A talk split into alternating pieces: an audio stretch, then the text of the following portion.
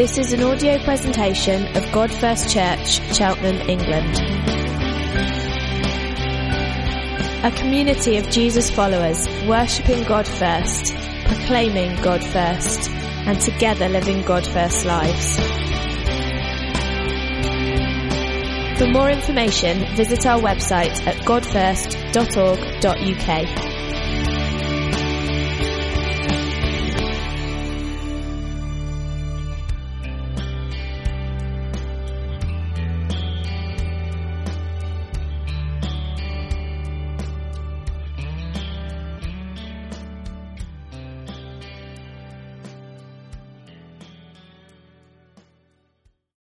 Uh, we're actually going to start a series on Nehemiah that's going to run for about eight, eight Sundays. The series is called About a Great Work, which is a, a line from Nehemiah, uh, which we'll come to later.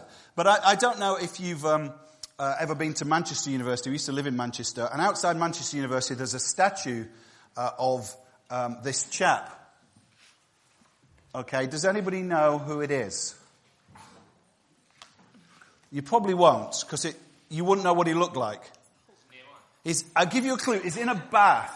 That is a bath. It's not a surfboard. Archimedes, yes. It's outside the science department uh, of uh, Manchester University. And that man is Archimedes. I don't know who the model was. He looks, well, he's got a body even worse than mine. So let's not even go there. But I don't know if you know the stories of Archimedes. 2,200 years ago, uh, an elderly Greek man was climbing to his bath and um, what happened, he realized, I'm sure he'd had a bath many times before, I would hope. I don't know much about um, hygiene, but a bath, gentlemen, is that big bowl of water where you actually wash yourself. And um, yeah, and so he stands, he gets in the bath, and what happens is that as he gets in, the water rises over and spills out. Now, if that was me, I'd be thinking, oh my word, I better clean up before the Naomi's come or whatever. But actually, he realizes he has this moment. Does anybody know what he, he says something? He says Eureka, which means, I've got it. I've got it. What has he got? I mean, just for the sake of the scientists here, what has he got? The, the, the, weight, the weight of water displaced is equal to the upthrust or something, isn't it? Whatever, whatever that means. But it, what it means is, he, suddenly, he's been working on this thing. How do you, how do you weigh stuff? I don't know. And suddenly he gets this moment. Eureka, I found it moment. And, um, and actually it says that he was so excited that he ran out into streets of Syracuse. That's not Syracuse, New York, for our American friends. Syracuse in Greece. He ran out of, uh, into streets of Syracuse naked, shouting, "Eureka! Eureka!" Obviously, other people probably thought, "No, no, no! Go back and get your clothes on." But, but I want to talk about a eureka moment this morning. I want to talk about a moment in the life of of Nehemiah where he suddenly sees it. I got it. Yes, eureka! And um, and I think that this this moment changes his life. It changes the life not just of himself, but it changes the, the life of a city and of a nation. And so it's so important that we understand that we have those moments, that we have those eureka moments. It might have been a point where you became a Christian. It might be a point where you, you suddenly met your wife and, and, and she declared, I found him. Maybe not. Maybe, but, but you may have had those eureka moments where suddenly you think, yeah, that's what I'm made for. That's what I'm crafted for. That's what I'm created for. It, for, for, for Archimedes, was like suddenly the, the solution to his problems. He's famous for that. And, and I think for Nehemiah, that, that, that happens to him. And my prayer is that, that in, even in this small setting this morning, that, that would happen to you a little bit. So let me just uh, read from Nehemiah. I'm going to read a few verses from Nehemiah chapter uh, 1, and then we'll uh, pray and go to work. Okay, the words of Nehemiah, son of Hakaliah, in the month of Kislev, in the 20th year, that's the 20th year of uh, not Archimedes, Artaxerxes. If you think, who's Artaxerxes? His father was Darius, who's mentioned in Daniel, and his great grandfather was Xerxes, the, the nutty one from 300. Yes, 300 Spartans. So that's who he is. He's a, he's a Persian prince. So it's in the in the 20th year, I came to the citadel of Susa. Susa was a, a summer palace down in the Persian Gulf. And Hananiah, one of my kinsmen, so probably uh, uh, uh, one of his wider family, Nehemiah's wider family, came from Judah, uh, Israel, where it is today, with some other men. And I questioned them about the Jewish remnant that survived the exile and about Jerusalem. They said to me, those who survived the exile are back in the province, are in great trouble and disgrace. The wall of Jerusalem is broken down and its gates are burned with fire. When I heard these things, I sat down and wept. For some days I mourned and fasted and prayed before the God of heaven. Then I said, God, Lord, the God of heaven, the great and awesome God who keeps his covenant of love with those who love him and keep his commandments, let your ear be attentive and your eyes open to hear the prayer your servant is praying before you day and night for your servants, the people of Israel. I confess the sins we Israelites and my, I, including myself and my father's family have committed against you. And then he goes on to pray some more. Lord, we just pray as we uh, look at Nehemiah. I do pray for, for us that you would open our eyes afresh. I pray that we would receive the news just like Nehemiah received news and it would impact us. Lord, so often news comes, goes, information comes and goes, and we are unaffected. But I pray, Lord, that you would affect us this morning and cause us to pray and cause us to be stirred to give ourselves to you and your cause. Amen. Okay, so let me just give you where we are in Nehemiah. I'll do this once and once only. Uh, creation, Genesis account, then the call of Abraham, so the formation of the nation of Israel, and then the, the, the uh, J- Abraham, Isaac, etc., Jacob, and then into, into uh, uh, Egypt, out of Egypt with the Exodus through Moses, wandering through the, uh, through the uh, desert, into Canaan, the land of Canaan, and then conquest of Canaan, and then conquest of, uh, completed, period of judges, so that's the Bible so far. And then moving on. So then there's king. King David Israel becomes a monarch. The kingdom, the period of the kings, the kingdom's divided into two. And in 722, you've got the fall of the northern kingdom. Uh, that's the Assyrians come in and trash the northern kingdom. And then in 586, you've got the southern kingdom of Judah is also invaded. And just before that, during the time of kind of the uh, when the Babylonians are invading, you've got Jeremiah and Lamentations and Ezekiel. And then when the, when the people of Israel are in exile, you've got the book of Daniel. And then what happens in about 515 uh, BC is that the uh, Persian, uh, the Persian king Cyrus allows some people to go back and start to rebuild. So the first wave is a, a guy called Ezra and the priest Zerubbabel and they rebuild the temple and then at the same time Esther is doing her wonderful stuff in um, influencing the king back in uh, Babylon and, Nehemiah. So that's where we are and then right, so almost right at the end of the Old Testament. Okay, is that helpful? All right, so that's where we are. So um, you got so so what happens is that that people come back from from Jerusalem and to uh, tell, and he's keen to ask them news. Obviously, we're awash with news. We got loads of news and information these days, but he's uh, Nehemiah is keen to find out what's going on, and uh, he's, uh, his kinsman, his relative Hananiah, tells him that it's a mess. Tells him that the walls are broken down, that the gates are burned, and the people are in great trouble and distress. Now, it's interesting actually that that happened about 143 years previous to what we're talking about. We're talking about 40, 445 BC, and this is almost 100 years, 143 years earlier. So I was struck by that. I thought that, you know, what happened 143 years ago, uh, uh, previous to Nehemiah, was that the Babylonians had plundered Solomon's temple, they'd pulled down the city walls, had burned the gates, and about two thirds of the population of of, of, Israel were taken into exile. They were taken as slaves into Babylon. And then a, a, a, small group, mostly the poor and the lame and the people who didn't have anything to offer, quote unquote, as slaves, they were left behind. So basically you had just the, the wealthy and the influential and the, and the able-bodied were taken and the, and the poor and the weak uh, were left in Jerusalem. Jerusalem's absolutely uh, wiped to the floor. It's a pile of rubble. And um, and what you've got then is this idea of the people that are left behind, the remnant. And uh, the remnant have been stripped of their religious identity. They weren't allowed to worship in the temple. Obviously, they were vulnerable to their enemies because the walls had been turned, uh, torn down, and there was like constant threat of famine. Now, this happened, you know, years before the Nehemiah moment. And actually, Lamentations uh, describes uh, that Lamentations is written at the time of the uh, destruction of uh, Jerusalem, 143 years before Nehemiah. This is how they describe. This is how one writer describes what happened. It says how deserted. It's almost a kind of lamentation means crying and wailing and you know sadness, pouring out the sadness of what's happened. So he's pouring out to God, and he starts Lamentations one one.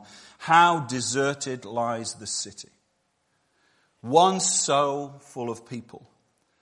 How like a widow she is. A widow in those days was shameful because had no name. And we, I was hearing actually some friends who went to uh, Palestine even last year and finding female orphans who, because they had no father, no family, became personless.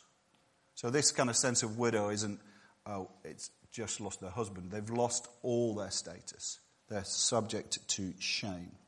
How like a widow she was, who was once great among the nations. Bitterly, she, Jerusalem, weeps at night, tears upon her cheeks. And then chapter 2 continues, All who pass your way clap their hands at you, they mock and shake their heads at the daughter of Jerusalem.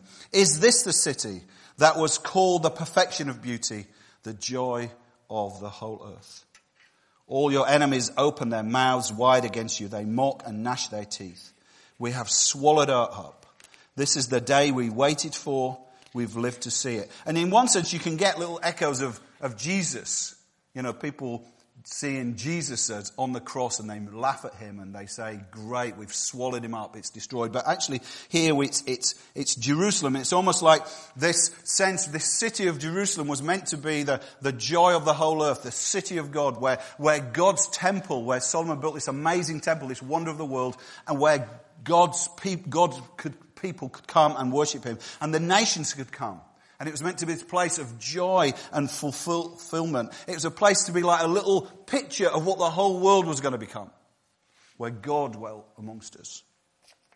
So Jerusalem was a place where God was to be worshipped and His word was to be treasured, where true justice and true righteousness was to be demonstrated, where the people would live countercultural, God-honoring lives in contrast to the people around them. And what happened that that had all gone. They hadn't lived any life differently. In fact, they'd lived life worse. And God had said, right, because of that, you know, be on your own head. And they've been destroyed by the Babylonians. Now, if you've been around church at all anytime, you'll know that, that Jerusalem is a picture for what? It's often called Mount Zion. Does that help you? It's a picture of heaven, yeah, also, but something a bit more down to earth than heaven. It's a picture of the church. Often when you uh, talk about the, and you look in Revelation, the New Jerusalem, it's actually this, um, the, it's the church, the, the bride of Christ coming down from heaven. So when we're talking about Jerusalem in this story, in Nehemiah, in this history, we're talking about the church. Uh, the people of Jerusalem were almost like a prototype of God's church. They were, they were supposed to, how that, what they did with their money, what did they do with their bodies, what they did with their families, what they did with community and relationships, were all meant to show how God's people were meant to live. And that's what we're supposed to do. Church isn't about gathering here only, although that's important. It's also about that we are a living demonstration of what it's like to be God's people. And so that's really important that we've got that in our heads, that, that what we do has God's reputation at stake. Just like when Jerusalem was destroyed and that people mocked God and said, well, is this the joy of the whole earth? Is this the city, the perfection of duty where the great king lives? And when the church is a mess, when the church is on its back foot, people say the same. I was shocked, obviously, in uh, Ireland. I was, well, I wasn't shocked. I was slightly surprised that yesterday Ireland voted for, um, to redefine marriage. Um, first time it's been put to a referendum. Ireland is a highly Catholic country. Many, most people, if you'd ask them, even 10 years ago, would describe them, yes, I'm Catholic. It's almost to be Catholic to be, was to be Irish. And here we have a, a vote where actually most people are saying, no, that's, that's gone. And I'm not suggesting that at all that we should discriminate against homosexuals in a, in a sense of, of, prejudice, but what I'm saying is it's an understanding that you know, that lots of things that we held even 20 years ago have gone. They interviewed this older lady and she said, I'm surprised they put it on the TV really, but they interviewed this older lady and she said, This is not what I was taught at church. Yeah. We're in this situation in, our, in the UK. So the interesting, so what happens is this report comes back from Jerusalem to Babylon and to, to Nehemiah, and the report says that the, the, the walls are torn down, that the gates are burned, that people are in great distress, and everybody's mocking and laughing the city. There's famine there. Now, I want to ask you the question, if somebody, I mean, we've got some people from other nations, but if, if people uh, came to the UK and said, tell me about the church and then go back. They go back to India or they go back to the United States or they go back to somewhere else. They go back to Portugal and say, tell me about the state of the church in the UK. What kind of report would they bring? What kind of report would they find? Now this in sense, what I'm about to tell you isn't isn't new news. You know, Nehemiah's news was 143 years old. He knew the walls were broken down. He knew that, that, that, that, the gates were burnt. He knew all that. It's 143 year old news. And what I'm about to tell you isn't new news. But here's a quote from the Times. I've only got the second part of it up here, but a quote from the Times 2008. Sorry, I couldn't find one more up to date, but I'm sure I could if I dug around. Church attendance in Britain is declining so fast that the number of regular churchgoers will be fewer than those attending mosque within a generation, research published in 2010 suggests. The fall to less than seven people per hundred who attend any kind of church once a month affects all major denominations and all age groups except the over 65s.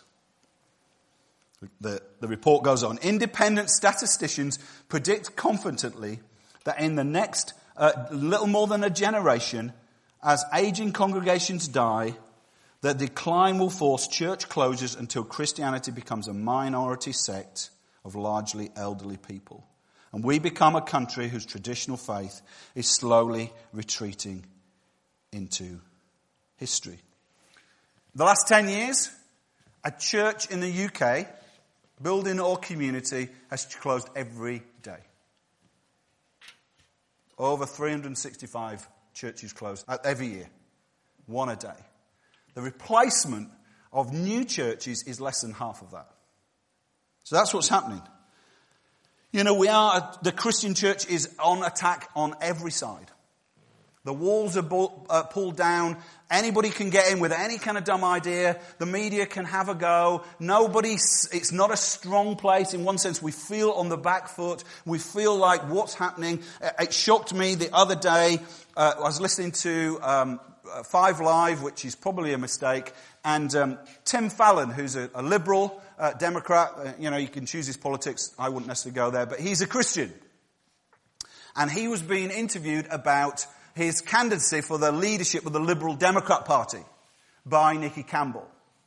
And they'd had a previous candidate the day before, and they'd asked him all sorts of normal policy questions. Nicky Campbell interviews this guy for five minutes. Every single uh, question that Nicky Campbell asked suggested, how can you be a Christian?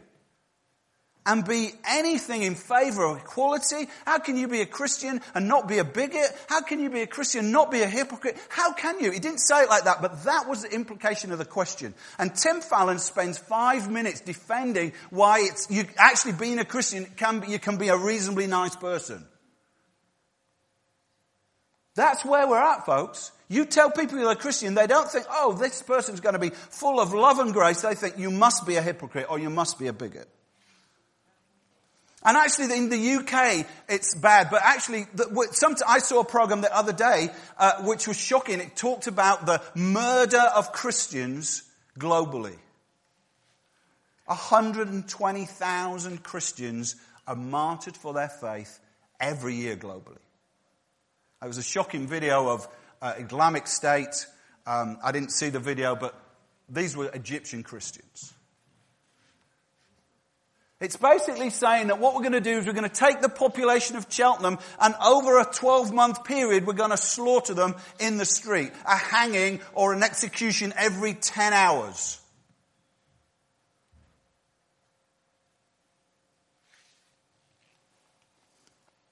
Those who survive, says the report, are in great trouble and disgrace. The walls of the city of the great king are broken down, and its gates are burned with fire.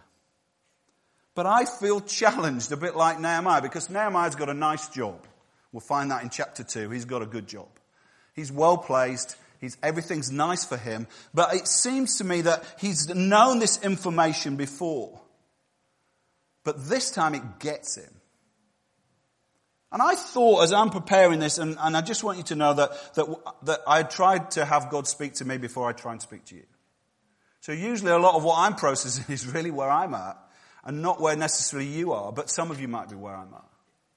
But I reflected and thinks we're probably more concerned about the type of coffee we drink. I go to conferences. I, I, mean, I've been nice. I, I go to conferences, and, and you know, Americans particularly are really concerned about their coffee. Yeah, I know we've got a few here, but but you know, if you serve them one type of coffee, it's like, whoa, no, we don't do that. You know, these guys will travel miles to find a Starbucks or whatever that serves the right coffee. You know, American Christians, if, if you have a conference and the coffee's not right, then, then you're going to hear about it. British are getting there. We're getting there. You know, if you've got the wrong cakes, Karen, you're so wonderful. We've got the right cakes now. But, you know, we're concerned about the coffee and the cakes. We're, you know, people are concerned about the latest box set. It's amazing how much we know about, I don't know what it is now, West Wing, Lost, what is the latest book set? Game of Thrones. We've all watched them, hours and hours and hours of that, and we're all concerned about that. Or, or we're more concerned about getting a lie in bed on Sunday morning, or lie in bed at the weekend, whilst, this is, I feel this is me, and it might be you, whilst we're unmoved about Jesus, His bride, His church, and the New Jerusalem that lies in ruins.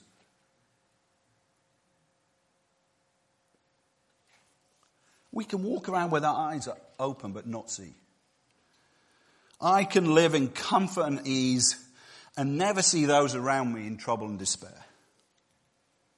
It shocks me how easily that becomes me. We can hear the good news of Jesus again and again and it never really lands. It never moves from information to action, from knowing to believing, from hearing to doing. It just bounces off. The church lies in ruins in so many ways. Yeah, I'm not saying that this church is bad or there aren't great churches in this town or in the nations, but, but generally the church in Europe is in a mess. Falling down, gates burned, ridiculed. And we seem unmoved. But what happens with Nehemiah is that the information comes to him afresh and suddenly it moves from information to imperative. What's imperative? Got to do something about it. It moves from history to suddenly it's his story and his calling. We've got to do something about this.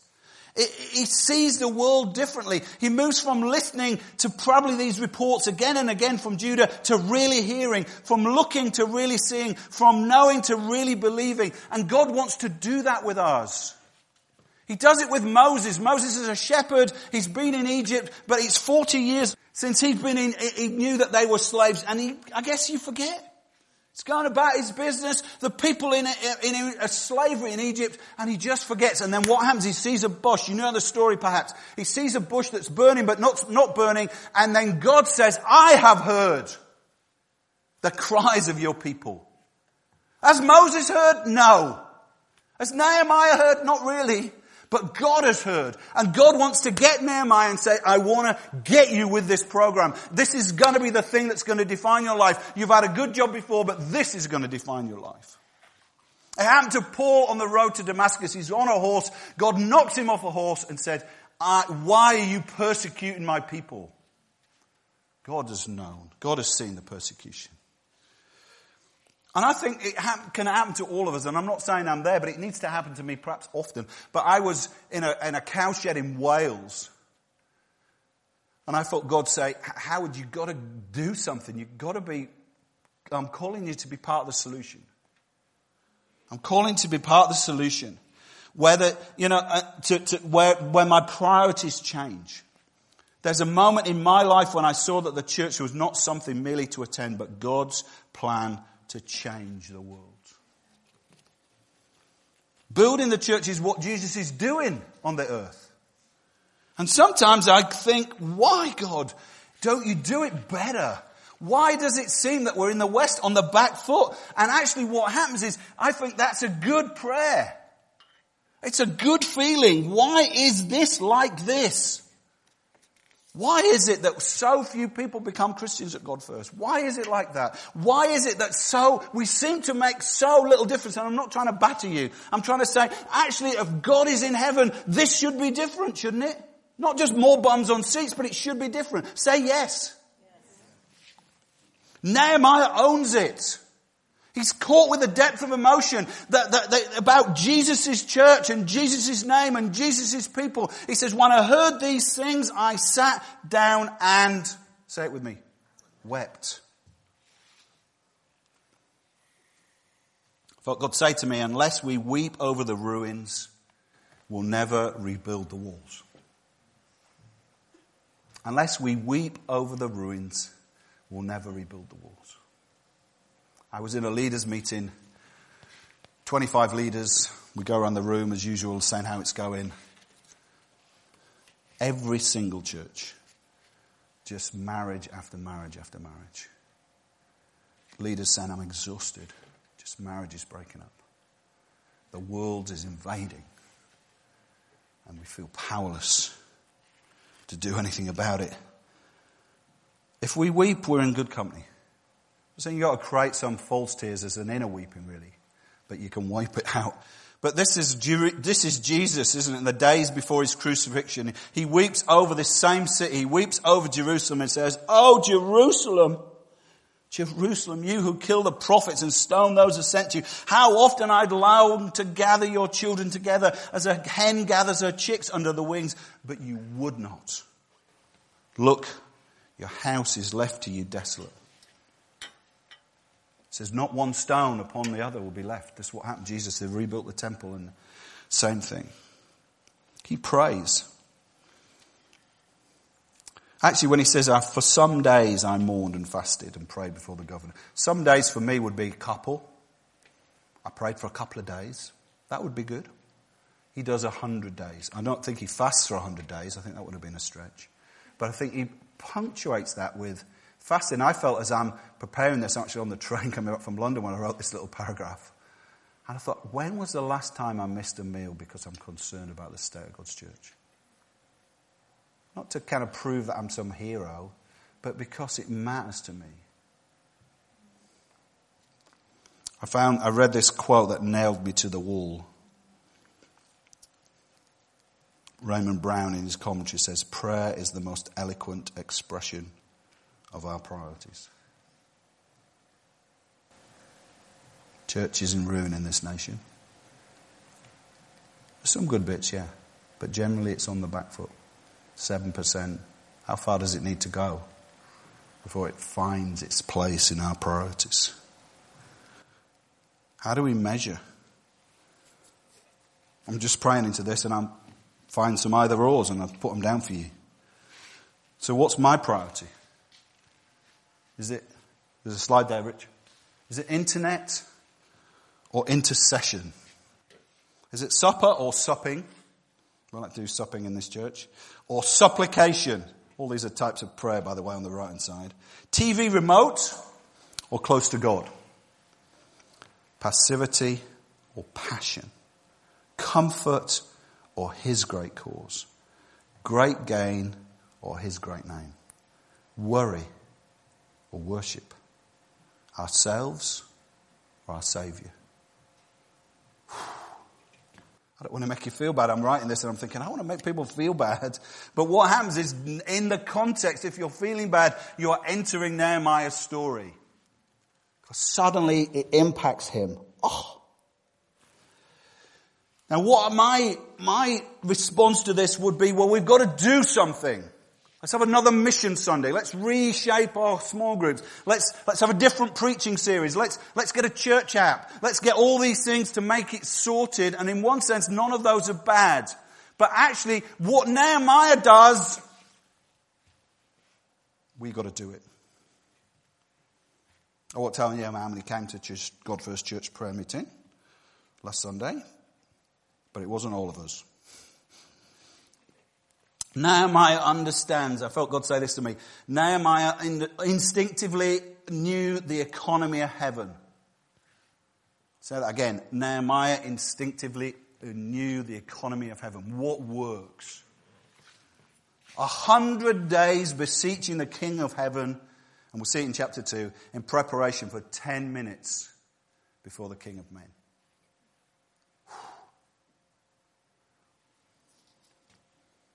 I'm praying about this. I'm walking on the hill on Friday and I'm praying about it and I think, oh God, please, how can I preach this? Nehemiah's priorities showed he knew where true influence, true purpose, true fulfillment lies. He blasts heaven, doesn't he? He don't bless heaven because God's a tight-fisted, mean God, a small God who doesn't love. He blasts heaven because he knows that actually God loves and cares. He says, Lord God of heaven, the great and awesome God. How often do I pray and my God's too small? I don't think he can do anything anymore. I never pray for stuff, perhaps because I don't think he does anything anymore because he's too small. But you know, we don't pray for people to get healed because do it, well what happens if it doesn't happen? And that's my, not my problem, it's because my God's too small sometimes. We don't give ourselves to God's cause because our God's too small. We don't give ourselves to say, Lord, make a difference to the poor because our God's too small. Great and glorious God of heaven who keeps his covenant of love. Just rest back in that. That's a big sofa. We'll just do that. I'm going to do that now. keeps his covenant of love. We're saying it in the worship. He's faithful. He's faithful. He loves you. Sometimes we don't pray because think God doesn't love you. Sometimes we think we don't pray because God's too small, can't do anything. But most of the time it's because we think God doesn't love me because I'm too bad. He says, no, he keeps his covenant of love. The, those who walk in his ways. Now let your ear, come on God, be attentive and your eyes open to the prayer your servant is praying before you day and night for your servants, the people of Israel. The writer to Hebrews puts it like this. He says, at present, we do not see everything subject to Jesus. Is that true? You look in the news and your paper and even in your own life and your own relationships, God, would you come? We don't see everything subject to Him. But, does anyone know what he says? But, it's a great but. But, we do see Jesus. Now crown with glory and honor. Oh, the world's a mess and the church is in a mess. Right, pack it in. No, because we see Jesus now crown with glory and honor. He's a great and glorious God. We see it. We see it. It's really sad when I think of the church that I attended as a kid. There should be a picture there that says nobody there. See that old ruin? That was a, a Methodist church built in the 1800s in the middle of Bradford in West Yorkshire. It's called Eastbrook Hall. And that is 15 years after I left it as a kid. It seated 1,500. When I was a kid, there was about 120 there. When I left to go to university and came back, they closed it down. It burned, by, it burned with a fire and was abandoned. The big, massive church in the middle of Bradford was abandoned. But when I was there, this is what I observed. Nobody expected to pray and for God to answer. Nobody expected lost people to get saved. Nobody expected God to be present by His Spirit. Nobody expected the lonely and broken to be enfolded in community. Nobody expected the people to be changed by the gospel. Nobody expected to anything to happen. And guess what? Nothing happened. Now we might not say that that is where we are, but that's where the church in this nation is. And we have to be part of the answer. We have to be part of the answer. Let me just finish with this.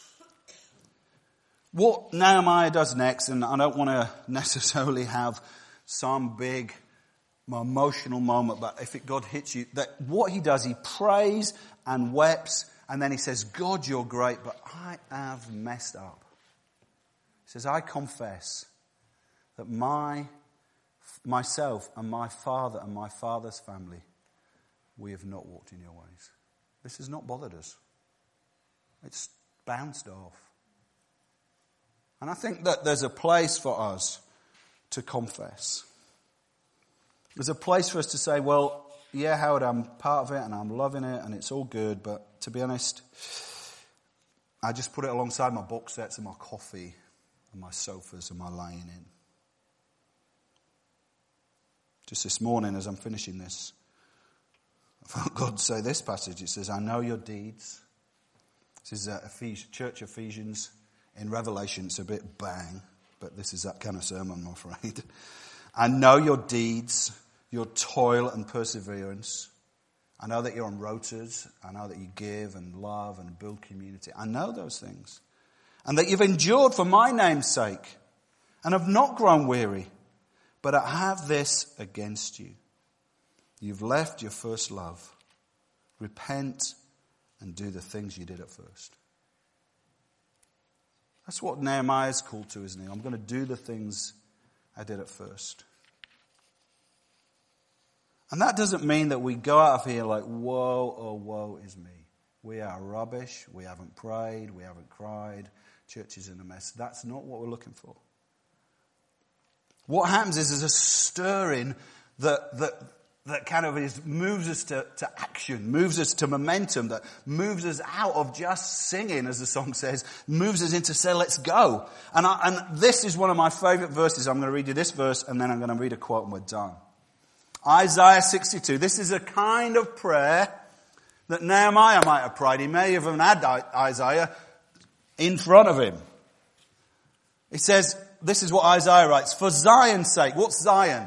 It's Jerusalem. It's the church of God. For Zion's sake, I'll not keep quiet. He's talking about his prayers. For Jerusalem's sake, I'll not remain silent till her righteousness shines out like the dawn. The dawn comes to everywhere. Her salvation like a blazing torch, a torch in the middle of the darkness. I have posted watchmen on your walls. The walls are broken down, but I've posted watchmen on your walls, O Jerusalem. They will never be silent day or night. That's a resident, isn't it, from, from Nehemiah, day or night. You who call upon the Lord, give yourselves no rest. And give him no rest until. What are you putting there? What are you putting there?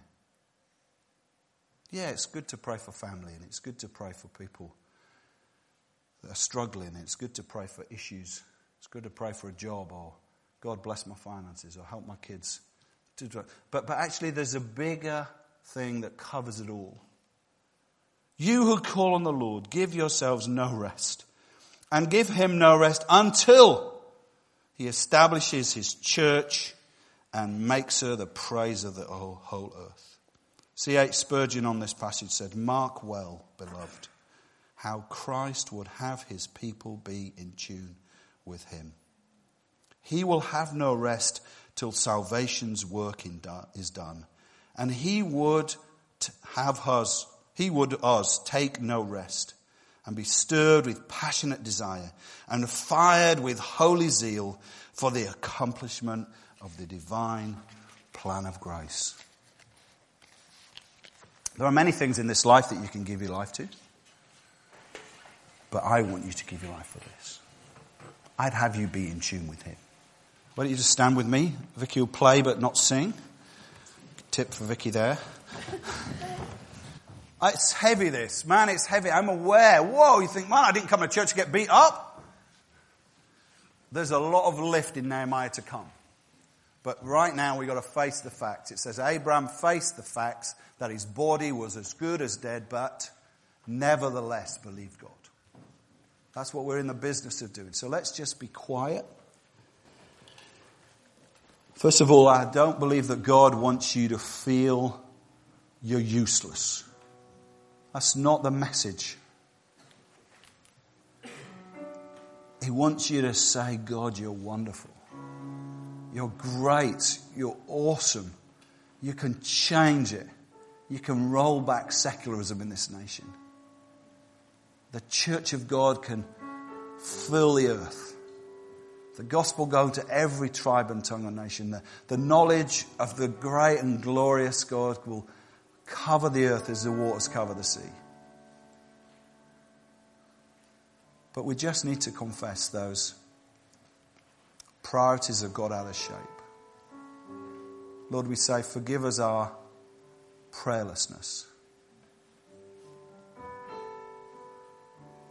Forgive us our passionless faith. Lord, I pray on this Pentecost day that you do to us like you did to Nehemiah. And you'd let us to see this thing again. That you've called us to change the world. Lord, we say, pour out your spirit on us. I pray for your gospel to come into every family and life and situation. I pray while we've heard your word again and again and it's bounced off, let it find its resting place in our hearts. I pray as Monday morning comes, Monday evening comes, as we find those moments to seek you, I pray you'd give us a new agenda, a new urgency. Let your gospel build this church and every church in this town and this nation. Lord, we say no further. Would you revive us, pour out your spirit on us, do the things you did in the past? Where your gospel swept through Welsh mining towns, where your gospel swept through Hebridean Scottish islands, where your gospel swept through schools and neighborhoods, where your gospel swept through London, we say, Lord, we don't want to just watch the decline of your church, lock the doors and walk away. We say, God, would you build it again in our day?